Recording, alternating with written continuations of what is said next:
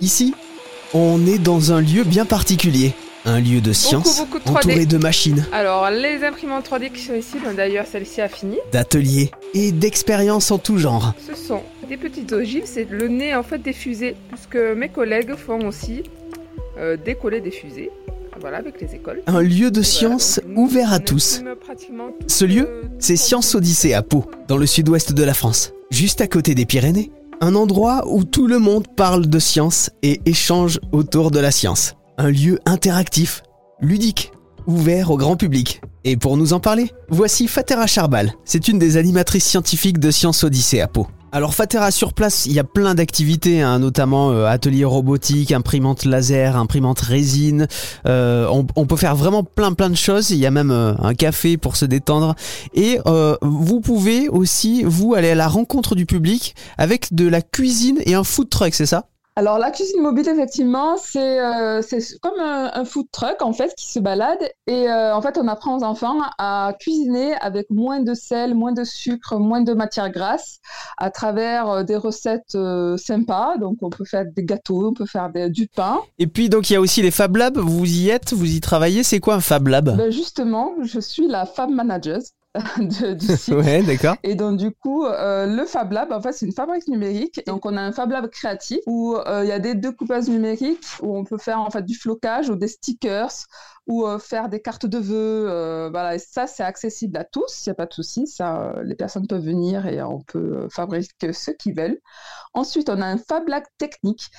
C'est le Fab Lab des machines. La grosse machine laser qui a une capacité de 130 cm sur 90 cm. Donc, c'est l'une des plus grandes machines laser euh, semi-professionnelles qu'on met en fait, à l'utilisation des, euh, usagers. Euh, à peu près une dizaine d'imprimantes 3D. Et le troisième Fab Lab, c'est le Fab Lab textile. Donc là, on a des machines à coudre, on a une brodeuse numérique, des surjeteuses et une imprimante textile. Et là, c'est un succès fou parce que beaucoup de personnes font leur propre dessin et peuvent l'imprimer sur tout textile. Donc le but d'un lieu comme ça, c'est quoi? C'est euh, d'expliquer la science de façon simple, de faire rencontrer les gens autour de la science? Ah, mais c'est exactement ça. C'est le partage surtout parce que le Fab Lab, en fait, un centre culturel et un Fab Lab, c'est le partage des connaissances. C'est-à-dire que les personnes, déjà, les, euh, les adhérents, les utilisateurs, en fait, il y a beaucoup, beaucoup de gens fidèles là, qui viennent et qui, euh, et qui reviennent chaque semaine, même pratiquement tous les jours. hein. Et, et en fait, moi, ce que, ce que j'adore voir, c'est l'échange entre eux.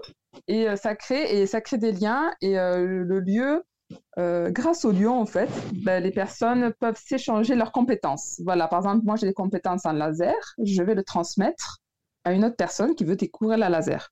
Hmm. Voilà, quelqu'un qui a des compétences en 3D, hein, il vient et il transmet son savoir, ses fichiers et ses ressources. C'est vrai que c'est un lieu qu'on aimerait voir partout, ça. hein. Il faut développer ça dans toute la France ou même ailleurs, hein, pas forcément en France, parce que j'ai euh, beaucoup, beaucoup en fait de personnes qui me disent qu'il n'y a que ici. Non mais c'est vrai. voilà, ça, je rejoins en fait ce que vous disiez juste avant.